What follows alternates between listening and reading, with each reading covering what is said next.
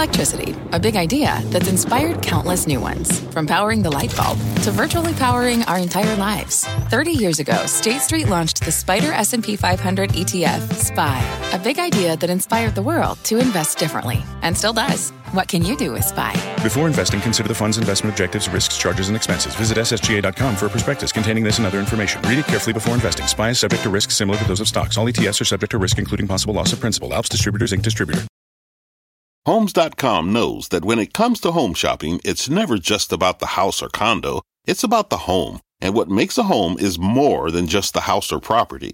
It's the location and neighborhood. If you have kids, it's also schools, nearby parks, and transportation options. That's why Homes.com goes above and beyond to bring home shoppers the in-depth information they need to find the right home. And when I say in-depth, I'm talking deep. Each listing features comprehensive information about the neighborhood, complete with a video guide. They also have details about local schools with test scores, state rankings, and student to teacher ratio. They even have an agent directory with the sales history of each agent. So when it comes to finding a home, not just a house, this is everything you need to know, all in one place. Homes.com. We've done your homework. My mission is simple to make you money. I'm here to level the playing field for all investors. There's always a bull market somewhere, and I promise to help you find it. Mad Money starts now. Hey, I'm Cramer. Welcome to Mad Money. Welcome to Cramerica. I'll be one of my friends. I'm just trying to make some money. My job is not just to entertain you, but to educate and teach you. So call me at 1 800 743 CNBC or tweet me at Jim Cramer. The stock market is the new sports. We're experiencing a whole new set of binary games that start at 9:30 and end at 4. Though sometimes they go into extra innings. But at least we've got some sports. It just happens to be in the form of the stock market. Have the sports gamblers descended on the market en masse because they have nothing better to do, nothing else to do? Does that explain the recent action, including today, when the Dow gained 131 points? S&P uh, climbed 0.43%, Nasdaq jumped 0.74%. But be careful, there were some late day reversals. Or is it just novice investors pouring money into the same members of the new high list based on a winner's win philosophy? Hey, maybe it's driven by foreign buyers crowding the momentum stocks. Honestly, at this point, it could be all three. And the problem with these constituencies is they make things a little more dangerous for the rest of us. How do I know this? I made it up? No. Let me, I, well, first I did some cribbing off of some first class work by my friend David Kostin, the master of research at Goldman Sachs. In his must read U.S. Weekly Kickstart, he talks about how foreign investors were the largest net buyers of U.S. stocks in the first quarter. He also notes that there's been a surge in retail trading. Retail meaning like regular people. Put it all together, and there's a lot of money flowing into stocks. We're seeing an equity allocation of 44% right now, up from 40% at the beginning of this quarter. And Kostin points out that the real money is probably higher, higher than that, because his estimates don't fully account for the pickup in retail investing activity. Now, these three constituencies foreigners, retail active investors, traders, and equity mutual funds, typically of the momentum variety, keep pushing the market higher. And while each group still has plenty of firepower, we look, looking go to 70%. I don't know certainly enough to keep the rally going. Historically, this is not a great base to come in on this level. When you get tons of money coming in from foreign investors, retail speculators, and equity mutual funds that are momentum players, not index funds, but actively manage momentum fund managers, it can produce a toxic combination. Look, I am not trying to be a killjoy, nor am I calling a top. I'm simply acknowledging the history, and you have to understand that history is not now on the buy the side of the momentum buyers because it's later than you think. Why not? Well, the problem is timing. This morning I saw a beautiful tweet from a viewer who made a ton of money in a short period of time by watching Mad Money. I didn't hesitate. I told her to take some money off the table right now. You never want to let your gains turn into losses. But these momentum chasers rarely display that kind of discipline because, well, they're all in at all times. Consider the investing style of these three groups and question yourself whether you're one part of them, okay? First, there's foreign investors. They're notorious for coming in near the end of the move because they're always searching for the hottest markets in the world. Right now, we have a hot one. That's why this contingent of overseas money has been involved in some of the greatest bubbles of all time. I can remember in 1987 when stocks soared into the stratosphere right into the run up to Black Monday. At that point, Japan reigned supreme in the world's markets. They had a 45% share of the market. U.S. only represented 33. We're more than half now there, just high single digits. Again, near the end of the 80s, these Japanese buyers were notorious for choosing stocks to take up before each session, allowing insiders to get in ahead of the retail surge. And they decided to go into the United States in a big way. They controlled the opening by the same handful of stocks, no matter the price. They were responsible for a big chunk of the run up going into the great crash of 87. At its peak, that market was valued at 29 times earnings, the highest they've ever witnessed, and the foreigners did not care. The Japanese buyers seemed to have no price sensitivity whatsoever. Lots of firms were long stocks and they tried to develop a stop out system called portfolio insurance using futures to hedge against potential stock declines. Then the, the, portfolio insurance completely imploded. Fallout crushed the stock market and gave us that 22% decline in, in a single day. What happened next? Well, these Japanese buyers were, were always momentum traders. And if the crash was no momentum to be had, so they sold stocks at the worst possible time. Hey, listen, once the ball starts coming down, it doesn't start just automatically start coming up. It doesn't work like that. These people were the ultimate buy high, sell low investors. So I don't love it when I see lots of foreign money crowding into this market. I hate it. This time it's coming from Europe. Doesn't matter where it's coming from. Second group, the aggressive mutual fund managers. The professionals love to blame regular individual investors like you for the dot com bubble. But they, uh, and you, you play a role. But honestly, the big moves in the dot com period came from portfolio managers who just kept buying the same stocks because they got huge amounts of money over the transom every day. They didn't know what to do with it, and they loved their stocks. They had to put it to work, so they doubled down on what they already owned. These money managers are the ones who keep buying Apple, which you know I, I love, but and it's fueling the stock's astounding 72% run from the March lows, which, by the way, is accounted for more than 12% of this rally. The, the ones who keep bidding up uh, Microsoft, uh, Amazon, Facebook, they are enamored of momentum and they justify their purchases by focusing on the earnings in the out years, meaning, say, 2024. Sometimes I think they fool themselves into buying these stocks, reacting to rampant price target boosts from the analyst community. Now, in a normal market, something like Apple would run up into a developers conference like it had yesterday, and then immediately sell off on the news. That's what's happened. Now, I don't like that. I like what happened today. Big run. But that's how almost it's always been, uh, unless there's been some major revelation, which there wasn't. It, there was nothing huge. Yet Apple stock keeps surging because these money managers won't stop buying it. I don't like that. No discipline. Unfortunately, lots of regular people who want big returns are plowing their money into these momentum oriented mutual funds. My advice be careful. These guys never know when to quit. A lot of them own the COVID 19 stocks. By the way, the uh, Cramer COVID, those, a lot of those reversed at the end of the day today, so be careful. They'll probably be, they could be down tomorrow. Finally, the third group is retail traders, and this is the one that's despised by most of the old people who are in this business. These people do seem to be transplants from the world of sports betting. They're looking for a binary winner or loser at the end of the day. Now, my buddy David Kostin, that's David Kostin, not David Portnoy. My buddy David Kostin provided us with, I had a lot of buddies named David, with a list of their favorites. They like Penn National. The casino company that owns a controlling stake in Barstool Sports. We had them on last night. Coincidence? They like Moderna, which leads the race for a COVID vaccine, Tesla, which needs no introduction, Royal Caribbean up nicely today, one of the big three cruise lines that can't actually cruise. Snap, low dollar stock, right? Parent of Snapchat. MGM Resorts, lowest dollar casino stock. Uh, Spirit Airways, lowest dollar airline stock. Norwegian Cruise, lowest dollar cruise stock other than Carnival. GoPro, lowest dollar, who cares? And Marathon, lowest dollar oil company uh, that is still solvent. This is a curious amalgam of lowest dollar stocks that tend to make big intraday moves, along with airlines and cruise lines textbook recovery plays. But let's not ignore the obvious. These are the stocks that David Portnoy rules over. In his Davey day trade guys at Barstool. He's got a huge investment in Penn National. Remember, they're partners. He's active in the airlines and cruises. He's very funny about it if you follow him on Twitter. Now, the guy has a gigantic following. He's moving these stocks. His people want action. He's giving to them in spades. My view, I'll save it for tomorrow. Now, of course, there are plenty of other names that keep being bid up by all three groups re, uh, retail, the Europeans, and the mutual funds. Most of the Cramer COVID 19 index, for example. These stocks thrive in an environment where people are stuck working at home via the internet, and they keep being swept up in the buying, which is met by few sellers. Because you know what? Like in 1987, they know the momentum buyers will be back again tomorrow, so why sell today?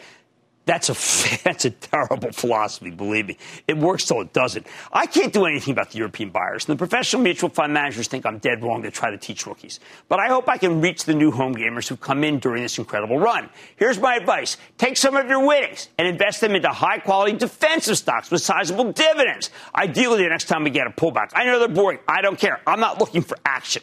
The bottom line, as my late mother would always say, sometimes after some big wins and we used to go to the ponies and the casinos, it's best to walk out of the racetrack or the casino and go buy yourself one darn beautiful cashmere sweater. So please, if you've got big gains right now, ring the register on part of your position and go shopping for something a little more lasting.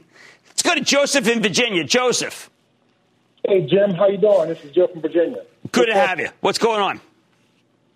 With dining opening back up right now, is Cracker Barrel a good uh, place to be?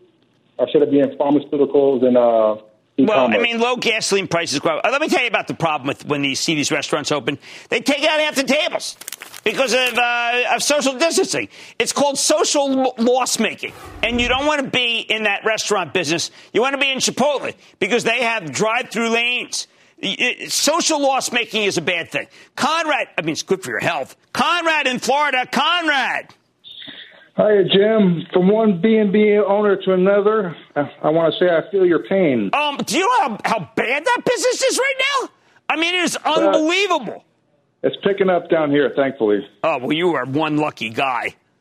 Let's go to we work. Combat, I was going to say, we combat veterans. We like our guns and ammo, both physical and financial. I've got the physical covered. I'd like your take on the financial. Two companies about the same size. Which is the better buy? RGR or SWBI. Well, okay, I, I, typically do not recommend gun stocks, but I will tell you that I think Sturm Ruger's got a very good balance sheet.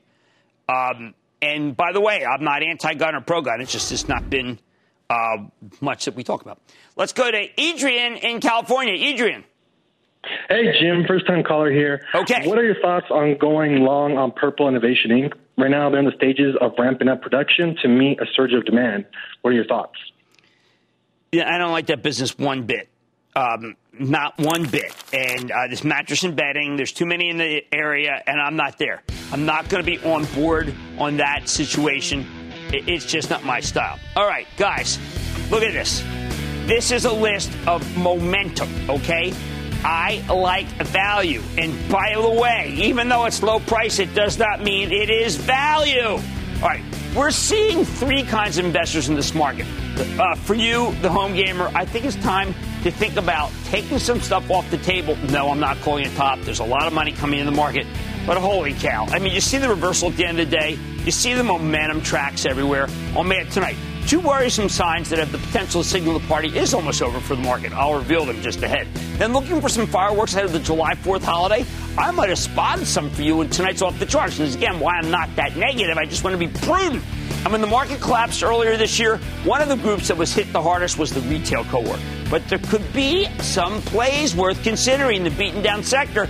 I'm going to tease you and let you find out. Stay with Cramer.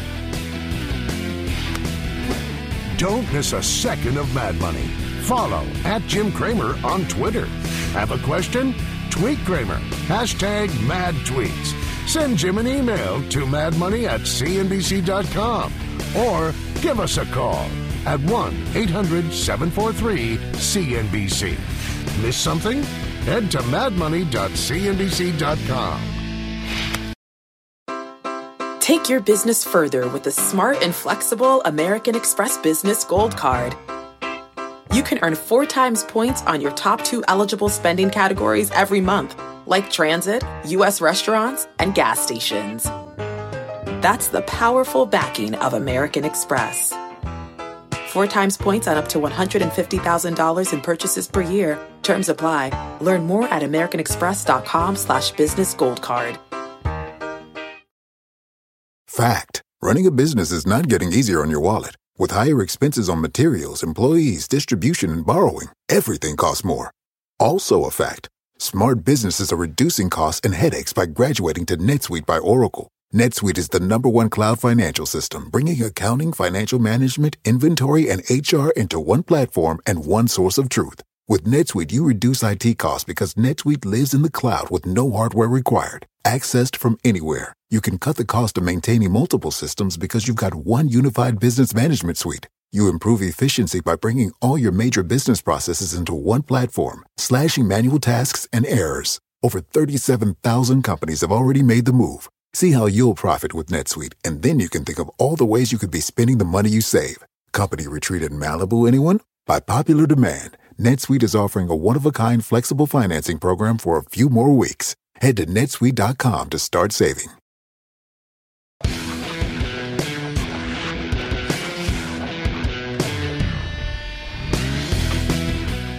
This rally is starting to really get under my skin. All right, it's not a major irritation that would make me want to sell everything. Sell, sell, sell. Uh, then you miss out on fabulous runs like in Dell and VMware tonight on an important restructuring. Two new stocks you know I like. Now, it's more like a kind of a series of minor, minor annoyances right now that make me feel like people are beginning to get reckless. Let's call them peeves, okay? Individually, none of them would be a big deal, but right now there are so many that I am, yes, getting peeved. First peeve. Hardly day goes by without some analysts raising their price target for a handful of hot stocks. Take Square and PayPal, pair of payment technology plays that I, I like so much that you've heard me say I like them a million times. They're both benefiting from the pandemic. But PayPal's now up 60% for the year, 6 0 to the point where it's valued at $202 billion. Square surged 67% with a $46 billion market cap. Now, if you called into the lightning round and asked me about these companies, I'd tell you they're the best breed in the world. Nothing wrong with them. But if I had more time, I'd also explain that I worry when I see their stocks going up and up and up on a series of price target boosts. They're not rallying on any news related to earnings or even sales. In reality, when Square reported last month, their gross payment volume, which is so important, came in weaker than expected. And while they gave you a small revenue beat, they missed the earnings estimates by a mile. Plus, the company pulled the guidance. Yet since then, the stock's run from 68 to 104. Again, I love Square, but I'd be lying if I said that move didn't make me uncomfortable. As for PayPal, oh, I've been pounding the table on this one for ages, probably more than anyone other than Dan Schulman, the CEO. However, or maybe Rainey, the, the CFO. However, I'm also conscious that the last time PayPal reported, they delivered an across the board disappointment. They missed on volume, missed on revenues, and totally whiffed on earnings. They made 66 cents, Street thought 75. Just like Square, they pulled their guidance. It was not a good quarter, but because I believe in the long term story, I said be patient. I explained that you had to view the pullback as a buying opportunity. Since then, PayPal surged from 128 to 172. So then what's the problem? I recommended the stock. It's on fire. What the heck am I complaining about? I did my job. Simple. It worries me when stocks keep running on no new news. I expect the, the analysts who haven't yet lifted the price target will concoct some new tailwind and the buyers will pile in again on the same estimates. When I see people paying more and more for the same set of earnings or sales, it gets my hackles up. There are times when it makes sense, but what we're seeing here feels to me like a little greater fool theory. The buyers just assume someone else will take it off their hands at even higher levels, and it's been working endlessly. This kind of what is known as multiple expansion never ends well unless there's a takeover bid, and that can happen, or a shocking acceleration in earnings, like you saw, for instance, with Zoom. So I watch helplessly as these stocks are bid up day after day on nothing substantive, and I think, oh man, it, it, it's people are going to get hurt. Look, I'm thrilled that so many new traders are coming into the market. Stocks are an incredible wealth generator when you got the right approach. That's why I want to convert these traders into investors because chasing momentum is not the right approach. Unfortunately, there's still tons of newly minted momentum traders out there, and it's not just the price target boost chasers. These novices are also drawn to low dollar amount stocks that often belong to failing enterprises. To me, it's crazy. Stocks don't trade down to the single digits for no reason. In the old days, low dollar stocks made sense, but now we have fractional shares. So there's nothing stopping you from taking a significant position in, in an Amazon or an Apple with, with, with, Facebook with a fractional share. As long as these momentum traders keep crowding into low quality, single digit stocks that are easily manipulated higher with the aid of social media, consider me concerned. Price target boosts and promoters, two worrisome signs. You get enough of them, and we are most likely, and we're not there yet, most likely closer to when the party is almost over. Stick with Cramer. You seek the key, but first, you must learn the ways of precision, craft, and performance with Acura's all-electric ZDX. With a premium Bang & Olufsen sound system up to a 313-mile range and a Type S variant with an estimated 500 horsepower, the ZDX is their most powerful SUV yet. Unlock the energy when you visit Acura.com to order yours today. When you're hiring, the best way to search for a candidate isn't to search at all. Don't search, match with Indeed. Indeed is your matching and hiring platform with over 350 million global monthly visitors, according to Indeed data, and a matching engine that helps you find quality candidates fast. Use Indeed for scheduling, screening, and messaging to connect with candidates faster. Plus, 93% of employers agree Indeed delivers the highest quality matches compared to other job sites, according to a recent Indeed survey. Leveraging over 140 million qualifications and preferences every day, Indeed's matching engine is constantly learning from your preferences. Join more than 3.5 million businesses worldwide that use Indeed. Listeners of this show will get a $75 sponsored job credit to get your jobs more visibility at Indeed.com slash Mad Money. Just go to Indeed.com slash Mad Money right now and support this show by saying you heard about Indeed on this podcast. Indeed.com slash Mad Money. Terms and conditions apply. Need to hire? You need Indeed.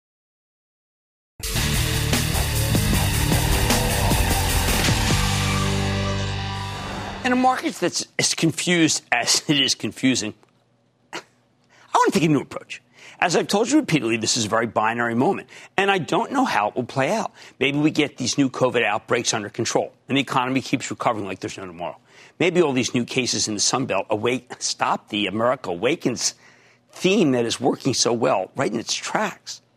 Maybe the stimulus is allowed to expire in a month and the economy takes a beating. Maybe Congress passes another rescue package and we're fine. The truth is we just don't know. How about a vaccine? Maybe not a vaccine. So what if we forget about the long term for a second and zoom in on the short term? In the last few months, as I said at the top, we've seen a massive influx of new traders, many of them first timers who were lured in by commission free trades and low stock prices, and they love it.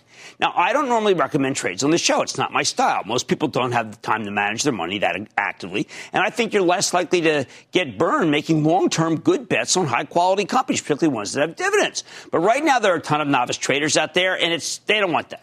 Uh, and I got to help them. Okay, I'm not going to thumb my nose at them. And if you're going to be trading anyway, I want you to do it skillfully, not blindly follow anyone. And that's why tonight we're going to go off with go off the charts, a special one, special edition with the help of Larry Williams, a legendary technician who's been trading futures, commodities, and stocks since I was a kid. Williams has written more than a dozen books. He's got his own website. It's called ireallytrade.com. He's created a slew of technical indicators. We use a lot of them all the time, and he's got a phenomenal track record. Now, remember, when we checked in with Williams near the end of April, he told us to stop worrying about the pandemic, start betting on a massive rebound in the stock market. Oh, man, was it a bold call at the time? And from a financial perspective, he absolutely nailed it. When Williams told us we'd be able to reopen the economy in mid-May, it flew in the face of all the negative conventional wisdom. Turned out to be dead right. Now, he's probably too optimistic about COVID itself, given that the cases are surging again. But Williams is a money guy, not an epidemiologist. And in terms of helping you make money, it's still one of the best calls I've ever seen. The increase in cases didn't correlate with the market anyway. Now Williams has another idea, and it's a short-term 4th of July trade. Again, we don't normally traffic in this stuff. I make that caveat because I don't want people to think it's a trade and show. But trading is making a comeback, and I got to be sure that you're going to be rational and disciplined if you're going to do it. This is something Williams first heard about way back in 1966 from his friend Arthur Merrill, who wrote about the 4th of July trade in his book, Behavior of Prices on Wall Street. Merrill pointed out that from 1897 to 1965, the Dow Jones Industrial Average was up 81% of the time on the trading day before the July 4th holiday. 81%. Williams has been using this one ever since. Hey, with one added twist. And it's been among the most consistent short-term trades in his entire arsenal. So take a look at this daily chart of the S&P 500 E-mini futures. It's going back to early May, okay? The blue line is the seasonal pattern, the way the S&P tends to trade at this time of year historically. You can see that from late June through the first weeks of July, you usually get a substantial seasonal rally. I know we've already had a rally, but you know, bear with me. So, do you just put some money in an index fund for the next month? Not so fast. This is where discipline comes in. If you really want to trade, you have to go into it with more than just an idea. You need a well defined entry point and a well defined exit point no matter what. That's why Williams looked at the action over the last 21 years to find the best moment to start this 4th of July trade using the S&P 500. Crucially, and I want you to understand this, he used what's known as a $2,000 stop loss order, meaning the broker would automatically sell if we got a sizable decline. And he sold it into, into, the first profitable opening after the second day in the trade. Younger people listen up. That's the kind of discipline you need as a trader. You, you get in, and when the trade's over, you get right back out. So what's Williams found over the last 21 years? Okay, if you bought the S&P six days before July 4th, uh, it worked 57% of the time. Uh, you know, on average, you lost money. If you bought five days before, the trade worked 66% of the time. But those gains weren't enough to offset the losses from the other third. The average is still down. However, if you bought four days before, the trade worked 80% of the time. And on average, you have a nice profit. If you bought three days before, look at this, 85. And you had a sizable profit. But over the last 21 years, the best odds came from buying the last two days before July 4th holiday. Now that worked out to be an astounding 90%, 5% of the time. Uh, and average, it also gave you the biggest gain. So what you want to do, write this down, you new guys. You, look, you can go buy the shipping stocks or you can listen to Larry Williams. So if you want a short-term trade with a different record, Williams says you should buy the S&P two days before July 4th. Now, just remember to use a stop-loss order. Who knows? Maybe you know Navarro comes out and says the president doesn't know what he's doing, and the president reverses and says Navarro's right, and we're going to you know, get China wherever we can, and then it doesn't matter. But Williams likes to let this run for two days and then sell into the first profitable opening. There are ways we can make this more complicated, generate more upside, but I don't want to start throwing option strategies at you. This is about catalyst and discipline. What most traders don't understand that you must need and have. Bottom line, most of you shouldn't trade. You should only invest for the long term. But if you're going to trade anyway, and I know you're going to, I think this 4th of July trade from Larry Williams makes a lot of sense as long as you're disciplined about it. Look at that gain. Adam in New York. Adam. Hey, Jim. How's it going? Not bad, Adam. How about you? Pretty good. Pretty good. Thank you so much for squeezing me in. Big fan. Excellent. So, Jim, I have a question about Simulation Plus, SLP. Uh, they hit an all-time high last week, SLP, and I, I wanted to know from you is, can SLP sustain this level of growth post-COVID? The automation software cloud game is very, very, very fierce. Competition is stiff. Do you think they can keep growing past COVID? With all you know what? I think they can. I think they've been recognized as someone, and I like this the drug research for uh, business, and it's only a billion dollar company. Now, look, obviously these things can go down, but no, I don't. I think you're fine. I don't think that the end of COVID, which may not end that quickly, is going to hurt these guys. Let's go to Mateen in Tennessee. Mateen. Jim, how are you, my man? Oh, I'm doing fine. How about you? I'm great, I'm great. First of all, I'd like to give a shout out to Michael and Mustafa. Absolutely. Secondly, Fastly, ticker FSLY, parabolic increases recently. Yeah, but I you saw the reversal at the end of the day? The reversal at the end of the day was key for Fastly. The stock was going up. It had a really big move. It hit 81 and then went back to 75. That's a classic sell signal for a stock that I really like. So be aware that reversal is not a good sign. Great company, though. All right, I don't usually recommend trades, but if you're going to do it, I want you to think about this 4th of July trade. I think it makes sense. If you're disciplined only, if you're not disciplined, go buy a shipping stock or an airline, all right? Knock yourself out with a cruiser. All right, much more mad money ahead. COVID 19 pandemic is taking a toll on retailers, including a $9 stock called Lands' End. But is it the end of the road for the iconic brand? Or after today's move higher, could it be signaling the beginning of a turn? I've got the CEO. Plus, the fake beef battle, don't you love that? It's a little condescending, is heating up. Impossible Foods just landed, just landed a landmark deal. And it earned itself a spot on CNBC's Disruptor 50. Don't miss my sit down with the CEO. And oil calls rapid fire in tonight's edition of the Lightning Round. So stay with Cramer.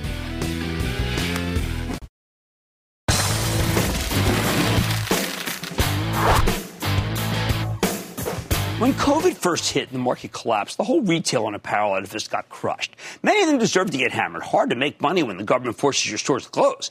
However, the sell-off was totally indiscriminate. It's created some opportunities.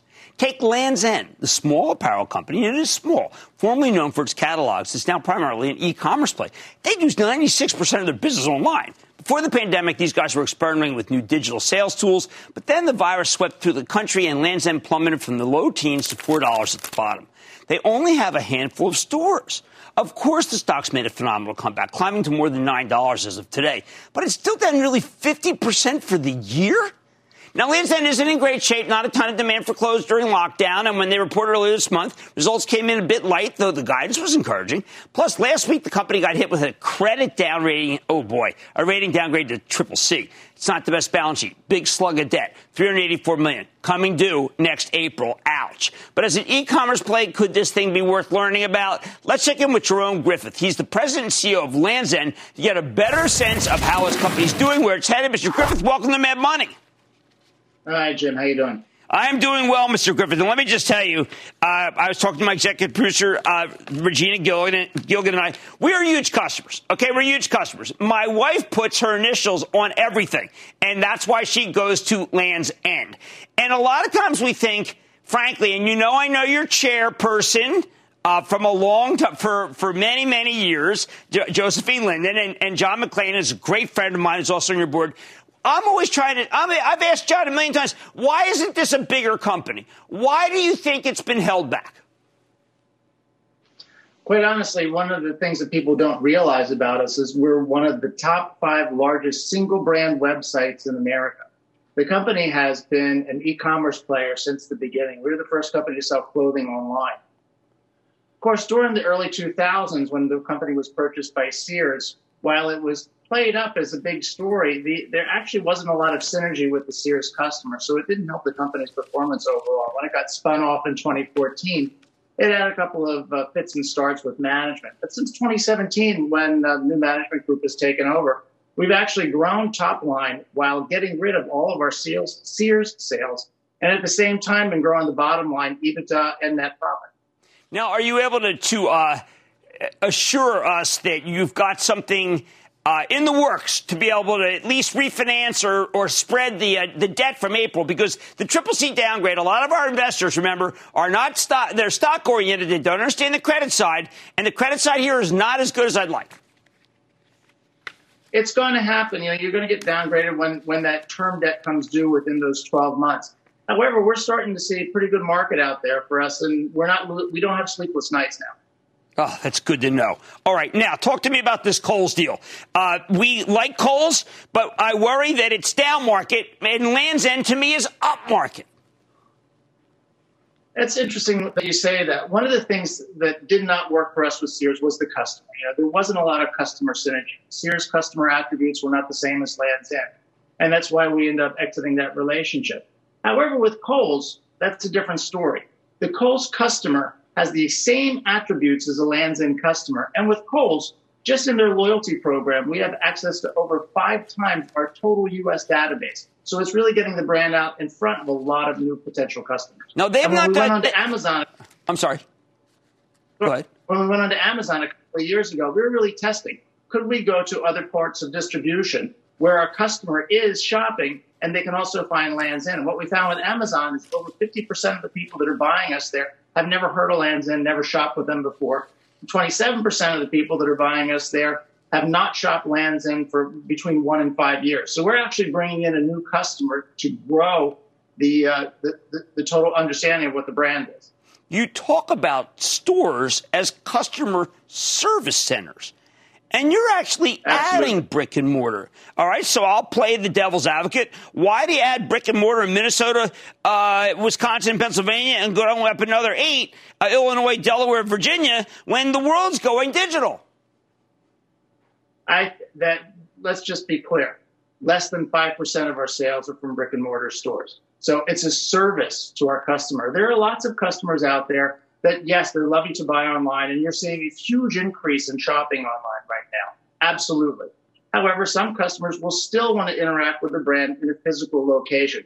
And that was the impetus on these stores. Having said that, we've stopped opening, opening new stores going into 2021. We're going to take a pause and see what happens with customer traffic in brick and mortar before we would go back there. Where we're taking our money right now is we're putting our money in tech.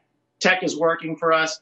The increase of speed, increase of ease for the customers, increase of payment options are things that we're working on right now in order to improve the uh, usability of our website. Now, when I go to your website, uh, I know you said business is strong. I want to hear more about that because you were running some very large sales, uh, a lot of sixty percent sales this this morning and afternoon. Um, is that just the is that clearance, or is that because uh, you guys are uh, can be bargains? Let me explain this to you. Our company was founded on quality, value, and service. Now, one of the things that's been negative with the retail industry in the last 10 years is that people have been buying the business back with promotions. And it's been detrimental to most of the people in the apparel retail space. What's happened is their EBITDAs have gone from mid teens to mid to high single digits. Not really great for the business. I think what's going to happen now is people that are not embracing e-commerce and embracing technology are going to end up falling out, and it's going to make companies like Lands' End much stronger. And if you look on the website, you'll see up to 60%. That's not everything at 60%. What's important for us is growing our gross margin. And with artificial intelligence and a program that we're calling dynamic promotion, we've been able to show that you can increase your gross margins at the same time as offering good deals on products that either aren't selling well or that customers would like to get, but at a slightly higher discount. So we're really doing two things at once. We're using technology to manage what the customer is seeing and to manage increasing our prices. All right, one last question. When I look at what you're doing, I think of what Nike said they were going to do two years ago. We are going to make it so that it's digital and therefore personal. It got their price earnings multiple up about four turns. You guys can be the most personal apparel maker. How much more personal, digitized can you get? This is the time for us. I will tell you, going into 2020, we really thought this was going to be our year. We finished 2019 really strong, started out February strong, and then the pandemic hit. I think we're doubling down on everything that we do really well. You mentioned earlier that you and your wife were buying products with initials on them. That's a big part of the business for us and really personalizing the product for the consumer. But another way that you look at personalization is what you're seeing when you get onto the website. Through artificial intelligence, again, we're giving customers, based upon their shopping history and what they're clicking on during that shopping experience, a different look that's personalized just towards them. Excellent. All right. Well, look, it's just a delight to have you on, sir. Well, I've always wanted to meet you. I have to do it this way. That's fine. Jerome Griffith, President and CEO of Lands and LE. Thank you so much, sir. Thank you, sir. All right, so Mad Money's back after the break. But wait a second. My friend Scott Wapner, whose show I am on tomorrow, has a dynamite show lined up tonight. Tonight at 7 p.m. Are schools really ready to reopen this fall? Plus, are you ready to travel yet? One travel advisor gives insight on where activity is picking up. And What's next for tennis after the sport's top star tests positive? All tonight at 7 p.m. with Scott Wapner.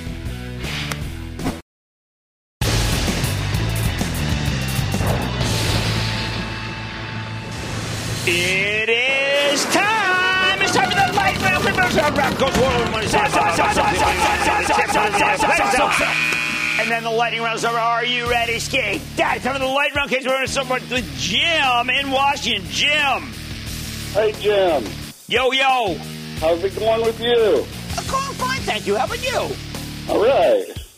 Um, do you think Taiwan Semiconductor is a good stock? Or I think I Taiwan Semiconductor is not a good stock. I think it is a great stock. Uh, and, and, I can't believe how little it's talked about here. That's how good it is. I'm, I'm going to try to bring it back. How about Todd in Texas? Todd. Greetings, barrister, Greetings. counselor. Yes. Todd, Todd, from Texas. Yeah, we spoke last summer. You may remember. My son uh, Rowan was on the transplant list. He had a rare liver disease oh, called biliary yes. atresia. He's doing great. He was oh, transplanted. God, that's good news. That is good news. Yeah. October 4, 2019, down the down the road at UPMC Children's in Pittsburgh. They got a great team there. Great if you ever get a chance hospital. to broadcast from there, Absolutely. it'll change your life. I know. But he's doing great. Happy little warrior. That's good. Listen, we support transplants in Columbia. Go ahead. I'm sorry. Thank you for all you do uh, for for our family and for so many families in this country with uh, with your. We uh, care. with That's what we care about. You know that. Thank you. So my stock, uh, it, they is Inseego. They closed about 1048 today. 5G company that I kind of really like. I liked it. I went down a couple bucks after I said I like it. I'm not, I'm not running for the hills. I'm sticking by it. All righty? And good that you called. Let's go to Leslie in California. Leslie. Booyah, Jim. Booyah. It's Leslie from San Francisco. Thank you for taking my call. Okay. Um, I built a small position in a dentist. Symbol yeah, that's uh, it's Garo Armen. It's not doing anything. Uh, it's just not doing anything. It, it, you know, to me, it bothers me. It bothers me. It's a momentum play. It's not doing anything, so it has no. You know, it, I'd like to see some really big news from there. Let's go to Dino in Indiana. Dino. Hey, Jim. Thanks for taking my call. Sure, Dino. My question I have for you is Eldorado Gaming, symbol E R I. No one has asked me about Eldorado Gaming. Um, I'm going to send you the one that I know that people are tired of hearing about, but I'm not. Con- I'm consistent. I'm I'm saying Penn Nat is right, and I liked it at 30. I liked it at 20. I liked it at 12. I liked it at 8. I liked it at 30. I liked it at Penn Nat. Let's go to Felice. Felice in Connecticut. Felice. Booyah. Booyah, Felice. Mr. Cramer, I'm interested in the stock AstraZeneca. You know, if you had asked me five years ago about AstraZeneca, I would have said next. But they have really gotten their act together. I wish they'd come on air. That is one well run company that with some great franchises. I am saying two thumbs up. AstraZeneca. Craig in Illinois. Craig. Booyah, Jim. Booyah. Halliburton. Well, I saw in the previous show, my favorite with Bissy Lee, that Halliburton was being faded by one of the traders there, and I'm going to join him. Fade, which means that's that's a genuine Wall Street gibberish word for sell, sell, sell, sell. How about Rich in New Jersey? Rich. Jim, big North Jersey booyah for you. Bear country. What's going on? What's going on, man? Hey, listen, your boy Portnoy has helped me make some great gains over the last few weeks, and I got a question. Yeah. I'm thinking about moving the profits into Alaska Airlines for a long-term play. What are your thoughts?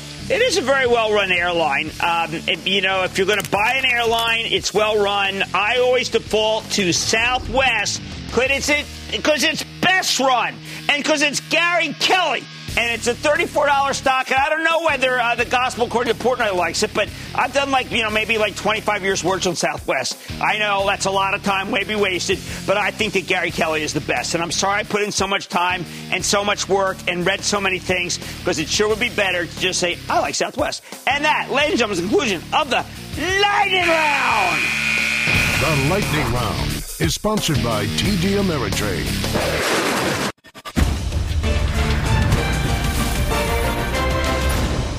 Tomorrow, kick off the trading day with Squawk on the Street. Live from Post 9 at the NYSE. Love John Denver? Really? David? Yeah. Thank God I'm a country boy. I mean, David, look, what, Mountain Mama? Who uh, the hell are you?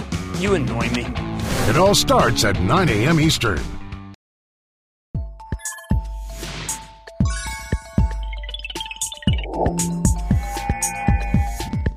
With so many COVID outbreaks at these meat processing plants, this pandemic's created some incredible opportunities for the plant based meat alternative business.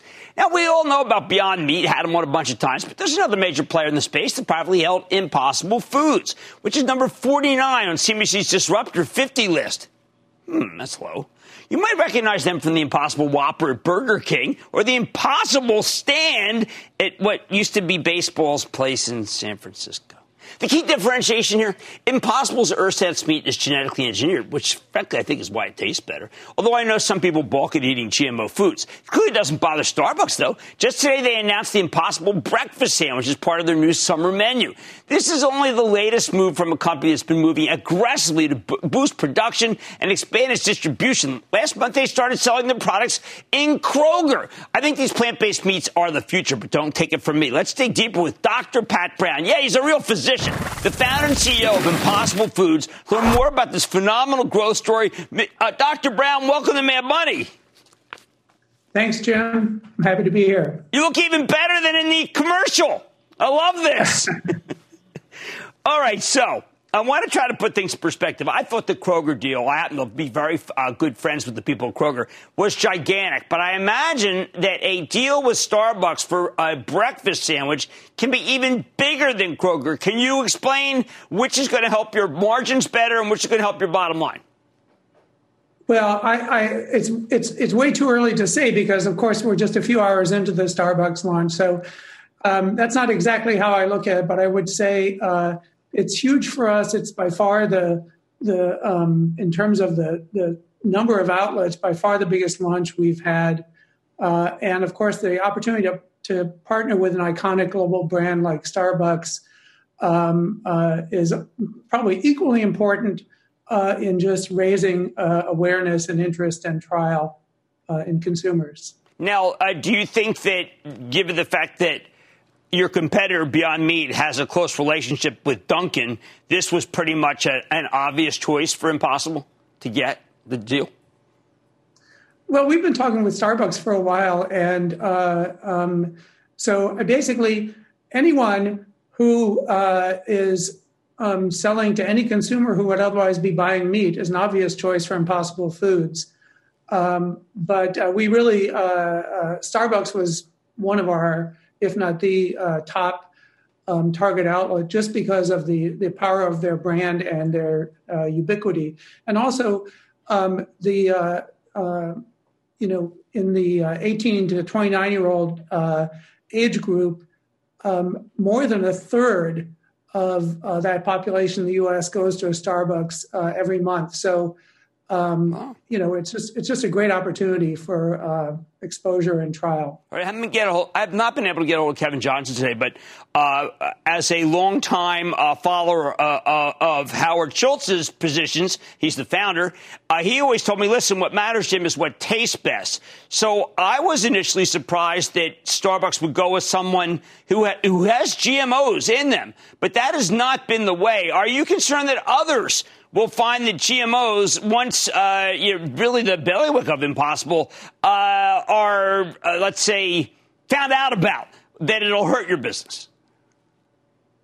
Oh, not at all. No, I mean we we've been completely transparent about the fact that we use genetically engineered yeast to produce the ingredient uh, that is basically the magic molecule that makes meat taste like meat. And it's what makes our products uh, taste unlike any other plant-based products on the planet. We've we've we've been completely open about that forever, and uh, we're proud of it. And frankly, I think that uh, you know I talk to consumers about this all the time, and I think as soon as they really understand what it is and why we made that choice, it's just a total non-issue. Well, I have to tell you, look, I've I've had your burgers, and I think that they are fantastic, and I can't tell the difference, and I do like the taste more than meat, candidly. And I figured it's got to be something, and I'm sure it's the GMO. I'm not as important. This is not as important issue for me as it is for others. I care about the taste and I care about the ingredients. Talk about how plant based is a superior way to get all of your nutrition than it is to get it from a cow. Well, from a nutritional standpoint, um, our products match the um, protein quality and content of the animal products that they replace. They have no cholesterol. They have lower saturated fat, lower calories, um, and uh, the same iron content, bioavailable iron content. Um, and uh, so, you know, if you're comparing um, our product to the animal based product that it replaces, I think uh, ours is a clear winner uh, from a health nutrition standpoint.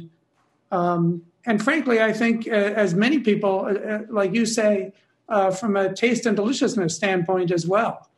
Um, you know, this is why um, I, I think people are increasingly aware plant based products are going to completely replace the animal based products uh, in the food world within the next 15 years. That's our mission. Uh, that, that transformation is inevitable. And actually, one of the counterintuitive things about it is, you know, the pig and the cow are not working on getting more delicious. Right. Impossible Foods is working every day, working hard every day to make our plant, our, our products more delicious all the time.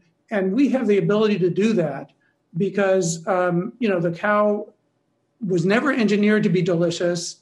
Um, we get to we get to optimize and optimize and optimize, get feedback from consumers, figure out what to change to make it better, healthier, more delicious, more affordable. Um, it's inevitable. Yeah, I agree with you. I also think it's it, it is a necessity given the fact of what can happen to oh, our absolutely. planet. It's a necessity. Now, one last thing I need to ask you about. Uh, I've been going back and forth with a major food company that uh, the Chinese have decided not to take their product uh, in a particular plant um, it, because in Arkansas because so many workers had COVID. Have you had sure. any problems with COVID at any of your facilities? Uh, fingers crossed. None of none of our own facilities, none of our own employees uh, have acquired the infection. I, I, am not saying it's not going to happen because you know we, we, there's a limit to how well we control it. But um, I think if you looked at our facilities as compared to a meat uh, a slaughterhouse, basically, um, there's absolutely no comparison. Um, it's extremely clean. First of all, we don't have animals covered with their own feces walking into the place, and and uh, we're able to keep our workers um, wearing protective equipment, effectively social distance. We have a much lower density of workers. Most of the processes are highly automated, and the and the workers are basically not doing just brutal manual work, cutting animals to bits, but just operating uh, uh, equipment that does the real work. So um, I, I, think the, the inherent risk is vastly lower, but of course, there's always some risk. I mean, you know, at any, yes. at any day, I could show up with the infection. Hopefully and I, I have to imagine at Kroger, they're thrilled to have you because of the meat shortage. There is a meat shortage, and you guys have the the ability to come through with it. I bet with as much as they want. Yeah. So I mean, well. you know the demand is always going up and right. we're really seriously racing to keep up with the demand um, uh, we're effectively selling everything we can produce so right. Um, but uh, yeah, but at least we haven't been taken down by COVID. I think that's what's look in, in, this world. I'm telling you, that is the most important thing right now at this moment. Dr. Brown, thank you so much for coming on. Uh, CEO of Impossible Foods, one great tasting burger, by the way. Stick with Cramer.